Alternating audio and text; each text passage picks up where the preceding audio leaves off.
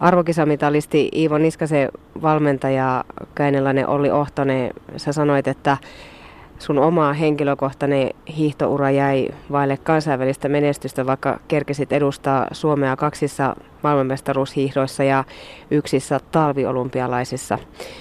Ja ennen kuin sinusta kuitenkin oli tuli suomalaisen hiihdon kannalta merkittävä valmentaja, niin sun täytyy kyllä kokea muun muassa se, mitä on se henkistä kapasiteettia koetteleva jännitys äärimmäiselle pahan olon rajalle viety harjoittelu ja urheilun tuomat kaikenkirjavat tunteet. Elämä on tähän suuntaan vienyt, että se oma, oma hiihtura, ammattilaisura kesti sen kymmenkunta vuotta, ehkä vähän reilu.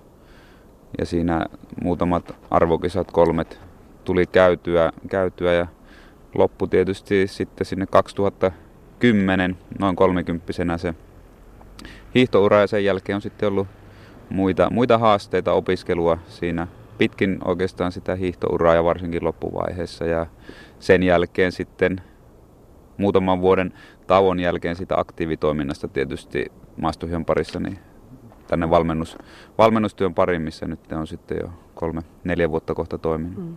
Jos tätä sun kalustoa nyt tässä katsoo, niin Mä sanoin, että sä oot kuin ammattilaishiihtäjä vieläkin, että sulla on sponsoroidut vaatteet päällä, Suomen lippu on pipossa tuossa otsan kohdalla. Ja pipossakin on valtava määrä kaikenlaisia sponsoreita, niin kuin varmaan kaikki, jotka hiihtourheilua tai urheilua seuraavat, niin tietävät, että urheilija on päälle liimattu tämmöisillä merkeillä, koska sieltä se raha sitten tulee. Lisäksi sulla on perinteisen kalusto tässä alla erään suksimerkin valmistama suksipari. Tuossa lukee tuossa suksen kädessä kivi. Minkä takia? Joo, niihin merkkeihin pitää tarttua heti alakuun tietysti, että ne on tämän niin sanotut työvaatteet, mitkä tietysti valmennustyön kautta tulee, että sitä kautta on merkkejä, että ei vielä enää valmentajalla ja kuntoilijalla tietenkään omia henkilökohtaisia sponsoreita on, mutta, mutta työn kautta tietysti näitä, näitä tulee. Mutta tuohon kivimerkkiin mm. tuossa suksessa, että nyt on tietysti mitä parhain talvi-ilma, lunta hienosti ja niin sanotulla kivikelin suksella ei tarvitsisi siihtää, mutta tämä nyt oli varastosta semmoinen, minkä sitten lähtiessä nappasin tänne. Eli se tarkoittaa sitä, että sillä hiihetään niillä syksyn vähillä lumilla silloin, kun on on vielä lunta, lunta niin huonosti, että kivet paistaa ladusta läpi ja silloin ei tarvi olla huolissaan siitä, että, että tuota, sukset naarmuttuu. Että nämä on senkelin sukset. Laitetaanko sukset jalkaa? Laitetaan. Joo. Nyt kun tässä oli Ohtonen lähetä pikkuhiljaa siirtymään ja laskeutumaan tuohon sinun niin sanotusti kotihiihtostadionille Kajanissa – Vimpelin laakso, niin on hyvä, hyvä aika kysyä, että miksi se sulla aikoinaan se lajivalinta oli hiihto? Joo, se on aika hyvä kysymys. Tuota, varmastikin se juontuu juurensa siitä, että silloin lapsuudessa nuoruudessa tuli harrastettua monenlaista hiihtoa, yleisurheilua, juoksuhommia. Nyt lähinnä, että yksilölajeja ja ja, ja silloin tietysti omat vanhemmat kannusti, kannusti liikkumaan kovasti ja nämä yleisurheilu ja hiihto oli ne lajit, mitä sitten tuli harrastettua. Mutta varmasti se valinta sitten tuli siellä toisella kymmenellä jossain vaiheessa ihan sitä kautta, että siinä sitten jollain tavalla pärjäsi ja ne omat ominaisuudet oli semmoiset kestävyyslajiin sopivat, että että sitten se yleisurheilupuoli alkoi jäämään, jäämään pikkuhiljaa ja hiihto tuli sitten päälajiksi. Ensimmäinen valmentaja oli noin, olisiko se ollut 4-15-vuotiaana, oli Reijo Leinonen täältä Kajaanista ja siitä niiltä kohdilta alkoi sitten semmoinen hiukan systemaattisempi harjoittelu ihan harjoitusohjelman kanssa, kanssa. mutta varsinaisesti näkisin, että Jouko Käsmä Kajanilainen hiihtovaikuttaja ja urheiluvaikuttaja muutenkin tuli mulle sitten valmentajaksi, kun olin 16-vuotias. Ja, ja, ja se oli semmoinen iso tekijä. Jouko on, on todella hieno, hieno persona ja, ja innokas ja innostava ihminen ja hän vei sitten lopullisesti tämän hiidon pariin ja hänen, hänen opeillaan sitten tuli heti ensimmäisenä vuonna semmoinen aika selkeä tasonnosto siinä nuorten sarjoissa, että hiihin ky- kymmenen joukkoa SM-kilpailuissa, niin se, se tietysti sitten lopullisesti vei tälle hiihtouralle varmasti. Luisteluhiihdon biomekaniikan tulevana tohtorina, niin kai sitä voidaan sanoa, niin oli Ohtonen, oppa hyvä, niin näytä mulle tuota, noin, niin kuinka tässä nyt laskeudutaan ja askelletaan ja, ja saavutaan tälle sinun kotistadionille. Mennäänkö me tällä tavalla ihan auraten? No tähän tilanteeseen varmaan tämä auraaminen on parasta, parasta mutta kyllä tänne kun laskeudutaan stadionille Kajaanissa on iso, iso hiihtostadioni, urheilukenttä on tietysti tässä niin pohjana ja täällä on monet otatukset otettu nuoruudessa ja tietysti nykypäivänäkin hienoja tapahtumia täällä on. Niin, sä olit omalla urallasi sitten aikuisena parhaimmillaan maailmankapissa parinkymmenen joukossa. Että mihin se sitten jäi se viimeinen puristus, että siitä olisi palakintopallille päästy? Joo, taisi olla 16 muutaman kerran maailmankupissa parhaimmillaan ne sijoitukset ja 20 joukkoon tuli useita sijoituksia. Että se jäi just siihen kiikka kaakka, että olisi päässyt kymmenen sakkiin ja sitten kun on kymmenen sakissa niin huippupäivällä, niin siellä on mahdollista menestyä. Mutta sain kyllä kaikki kortit katsoa oma urani aikana, että siinä, siinä ei ole hampaankolossa mitään, että hiihin, hiihin niin paljon kuin halusin ja vuoden siihen vielä päälle, että tuli niin sanotusti kuppi sitten täyteen. Mm. Mutta mistä se jäi kiinni?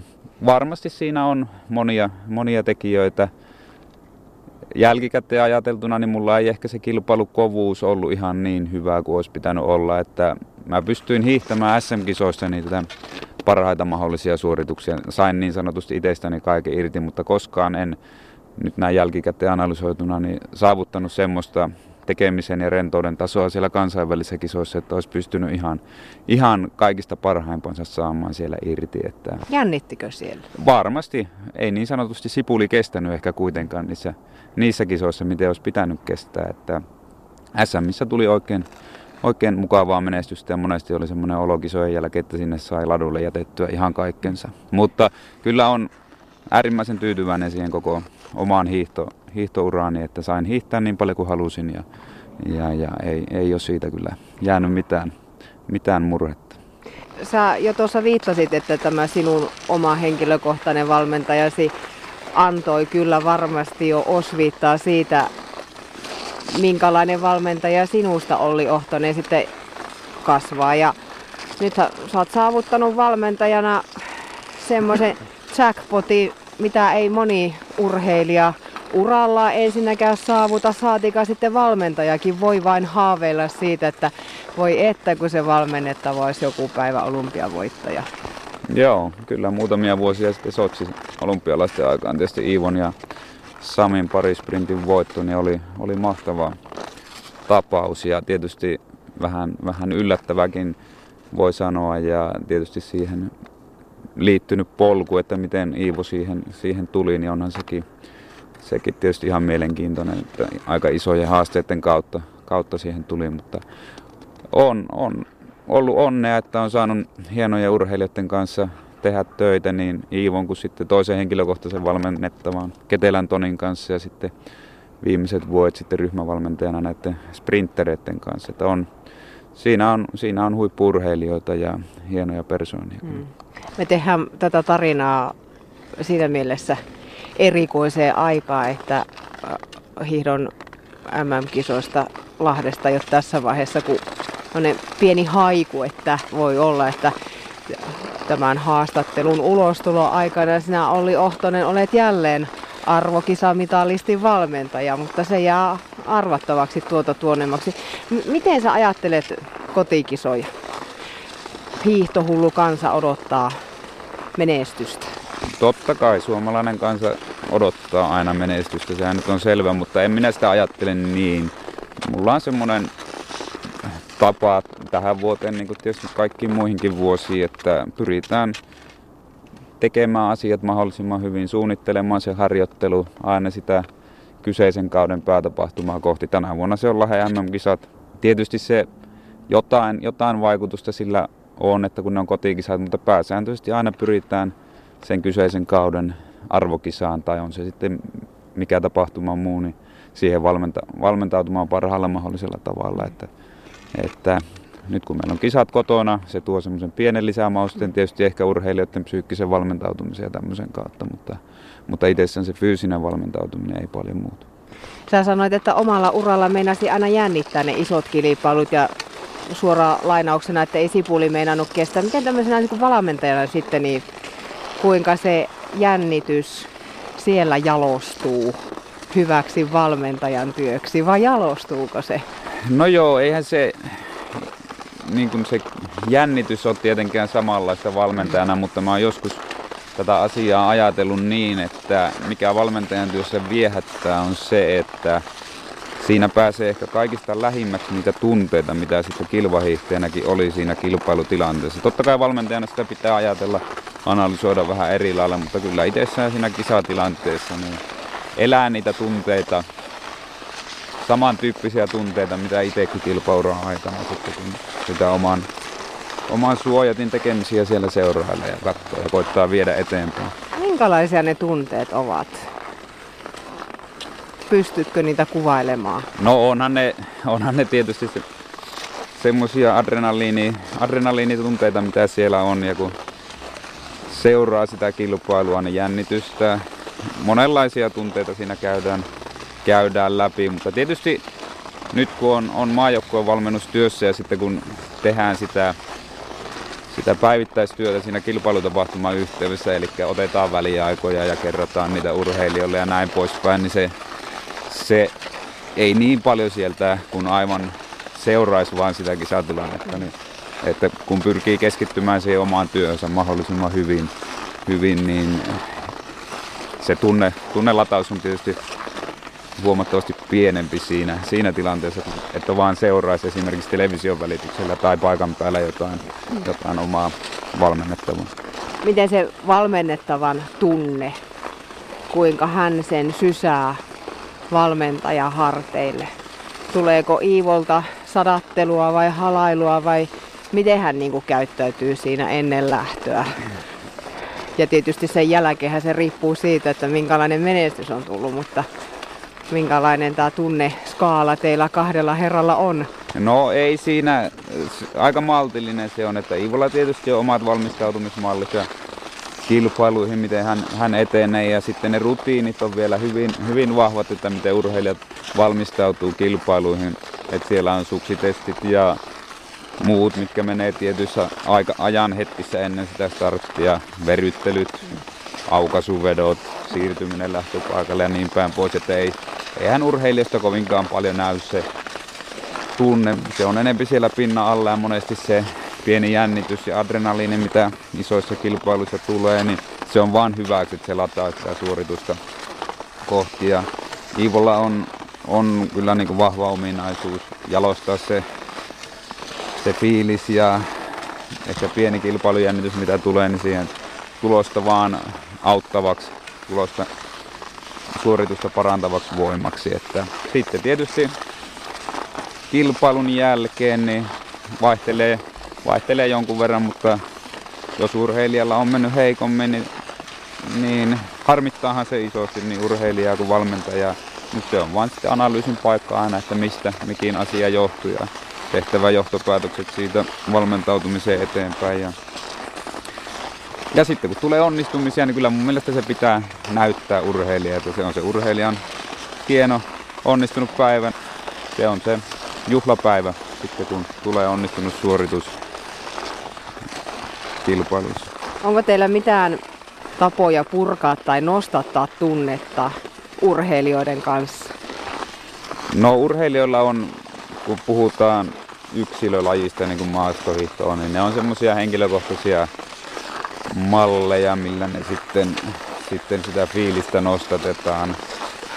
Ei, ei mulla ole oikeastaan urheilijoiden kanssa, henkilökohtaisesti valmennettavien kanssa semmoisia, että se on ihan muutamia sanoja, mitä voi sitten käyttää. Mitä sä käytät? No... Tsemppiä. sitä... Hiihda kovaa. No tuota, ei ehkä justiin noita, mutta, mutta tuota, tavallaan kun tietää sen tilanteen tärkeyden, niin ei siinä, harvoin siinä kannattaa niin kuin enää ruveta aivan älyttömästi nostattamaan sitä, sitä, sitä tuota, henkeä siinä, että urheilija tietää sen tilanteen tärkeyden ja, ja muuten. Että sitten näiden sprintereiden kanssa, ne on aika velikultia nämä pojat, niin niillä on sitten semmoista omaa, omaa hengen nostatusta monesti edellispäivinä. Varsinaisesti siinä kisatapahtuman yhteydessä sitten, kun puhutaan yksilölajista, niin jokainen urheilija keskittyy todella vahvasti siihen omaan suoritukseensa ja, ja on näitä omia, omia keskittymismalleja, mutta yleensä sitä hengen nostatusta sillä lailla ei, ei tarvita, että se on saattaa olla semmoista rauhoittumista ja keskittymistä siihen, latautumista siihen omaan suoritukseen enemmänkin. Joo, sä siis Olli Ohtonen olet todellakin semmoisen sprinttimaajoukkueen päävalmentaja, jota ei varmaan niin kuin vertaista löydy muualta. Että äh, kieltämättä ovat tämmöisiä velikultia nämä sun valmennettavat, että heiltä ei varmaankaan niin kuin tämmöisiä ideoita puutu, että taisi olla tämä viimeisin veto, että pojat olivat ilman paitaa. Sua siellä joukossa ei nähty, että somessa levisi tämmöinen kuvatempaus, jossa nämä nuoret miehet olivat riisuneet yläosat kokonaan pois ja sitten esiteltiin lihaksia siellä. Minkälaista henkeä tämä antaa ja tunnetta ja miten sinä valmentajana tätä tämmöistä hupsuttelua seuraat vierellä? No mun mielestä se on, se on todella hieno ryhmä. Se on tietysti kokenut ryhmä tässä vaiheessa jo ja hiihtäneet aika kauan ja on, on tuota, olleet pitkään yhdessä, niin siinä tietysti tulee tämmöisiä tämmöisiä asioita, sit, mitkä mä näen kyllä vaan hyvänä, että pojat on äärimmäisen rautaisia ammattilaisia ja silloin kun ollaan harjoituksissa ja tehdään tärkeitä harjoituksia, niin se on, kaikki tekeminen on kyllä sen tilanteen vaatimalla tasolla, mutta sitten, sitten mun mielestä paljon kun ollaan reissussa ja näin poispäin ja siellä on sitten sitä aikaa, niin sitä voi käyttää tuommoiseen ja, ja tuota, se on ihan mukavaa lisää tähän, tähän hiihdon ilmeeseen, mitä on ollut. Että se on vähän erinäköistä, erinäköistä asiaa, mitä hiihdosta yleensä nähdään. Ja mun mielestä ne on positiivisia juttuja ja kuitenkin poikien pääfokus on siellä hiihtämisessä ja he on todella niin kuin sanottu, todella ammattilaisia siinä ja pyrkii tekemään kaikki asiat kyllä niin hyvin kuin mahdollista. Että, mutta tämä on ihan, ihan kiva juttu, mitä ne on sitten tällä luppuajallansa tehneet. Hei tota, ennen kuin oli Ohtonen siirrytään autoon puhumaan vähän siitä, minkälainen on sun perheen isän työnkuvan yhdistäminen tämmöiseen hiihtosirkukseen, niin ilmeisesti silloin, kun sä oot hiihtänyt luija ja kilipaa ja kohti maalia ollut kiire, niin minkälaisilla tunnelmilla ja suksenluistatuksella sä oot puotellut tuolla tulemaan tuonne, jossa lukee maali? Kyllähän tässä tosiaan tuolta harjoitusnurmen kautta tänne stadionille on laskettu monet kerrat ja hiihetty, että kyllä siinä hyvillä fiiliksillä monesti räkäposkella ja melko hengästyneenä on tultu ja muistan, että mitä nykyäänkin hiihtokoulussa lapsille aina opetetaan, että maalissa, maalissa se heittäytyminen oli tärkeä asia silloin, että nykyään opetetaan lapsille se kurottaminen, että tullaan varvas eellä sitten maaliin ja samalla voi sitten heittäytyä. Että tämä on hieno stadioni ottaa kaikki irti kyllä. Siinähän muutama kato, hetken nippaa mm. ajasta pois, kun tekee tämän tämmöisen mm. kurotusliikkeen. Miten se muuten tämmöinen ammattilainen se nykyään vielä tekisi? Vielä se taipuu. No, joo. niin, meinasin kaatua tässä rinnalla. Kyllä se hyvin kurottaa vielä, ettei nivuset niin ole jumissa ja kipeytyneet ammattilaisuran jälkeen. No ei, kyllä sitä sen verran kuitenkin hiihtokilometrejä tulee, että pysyy vetren. Meillä taitaa olla katastettu auto alla. Meillä on tänä aamuna katastettu auto alla, joo. Ihan leima tuli papereihin taas tällekin vuodelle. Niin mitä sä sanot, katasusmies oli sanonut, että 4000 kilometriä niin, kato. ajettu. Paljon sulla on mittarissa siellä? No tässä on nyt vajaa 200 000. Tähän autoon ei tosiaan vuoden aikana paljon ollut tullut, että 4-5 tuhatta kilometriä vaan, että tämä on vaimon, vaimon käytössä oleva auto tässä työmatka-ajossa lähinnä kaupungissa, niin siihen ei kovin paljon vuositasolla kilometriä tuu toiseen autoon sitten kyllä tulee vähän enemmän. Niin, tämä 4000 tällä kaupunkiajossa kuulostaa aika vähän, kun vaimosi perhettä vie ja tuo sinun tehdessäsi töitä maailmalla, että se 4000 kilometriä, niin sulle on hyvin pieni määrä, kun ajattelet, että kuinka paljon sä oli Ohtonen vietät aikaa maailmalla. Niin, kyllähän siinä tietysti tämän työn puitteissa, kun valmentajana toimii, niin reissuvuorokausia niin leireissä kuin, leireillä kuin kisoissa niin on aika paljon. Tietysti mä oon vain puolikkaalla työpanoksella tässä hiihtoliitolla ihan, ihan tietoisesta syystä, että en, en tai niin kuin haluan rajoittaa sitä matkustusvuorokausia jonkun verran, että on sitten näin perheellisenä aikaa sitten olla myös kotona.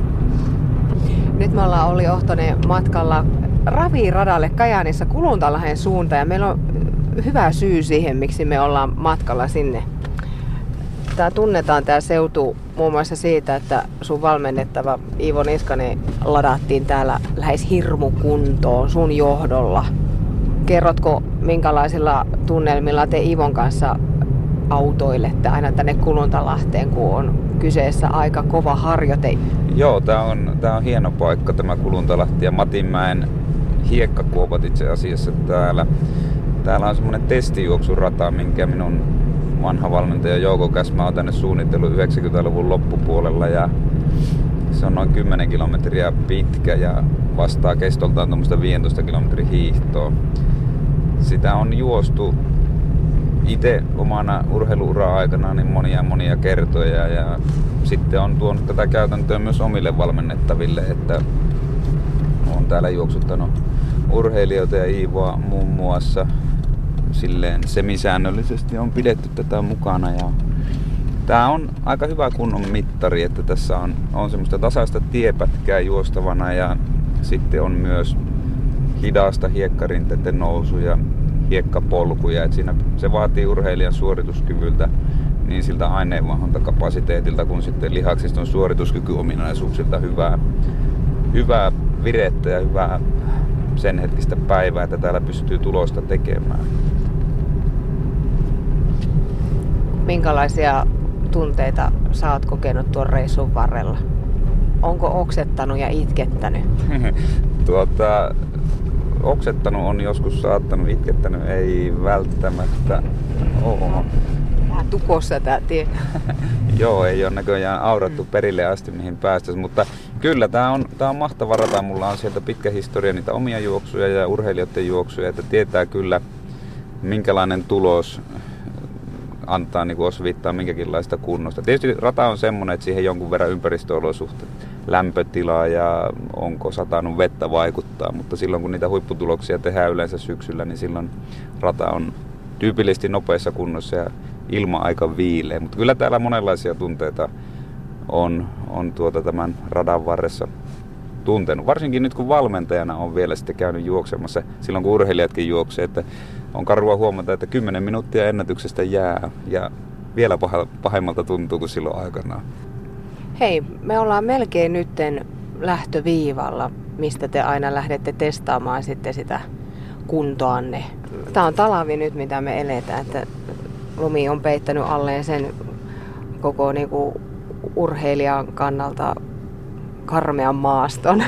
Joo, tässä tuota, itse asiassa vähän on lähtöviiva yli tultu, niin. että semmoinen 300 metriä tuonne taaksepäin on lähtöviiva, mutta tästä nyt ei päästä ihan sinne hiekkamontuille asti, että tässä on semmoinen kilometrin vähän reilu, puolitoista kilometriä on ensin tätä hiekkatie pätkää, mikä on nopeita alustaa juosta, mutta sitten kurvataan tuonne hiekkakuopille ja hiekkapoluille, kangaspoluille, missä on sitten korkeuseroja aika paljon ja on, on mäkien kautta haastetta ja hitaan alustan kautta haastetta. Että.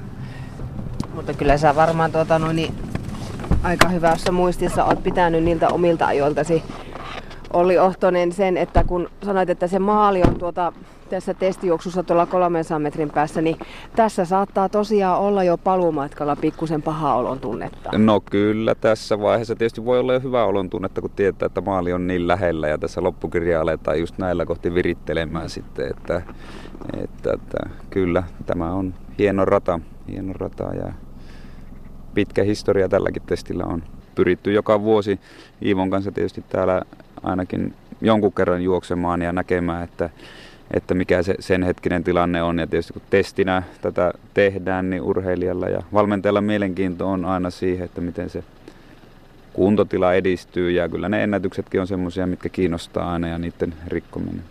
Hei, ennätyksistä puhe ole. Paljon sulla on mennyt Olli Ohtonen tähän raastavaan rinkiin aikaa?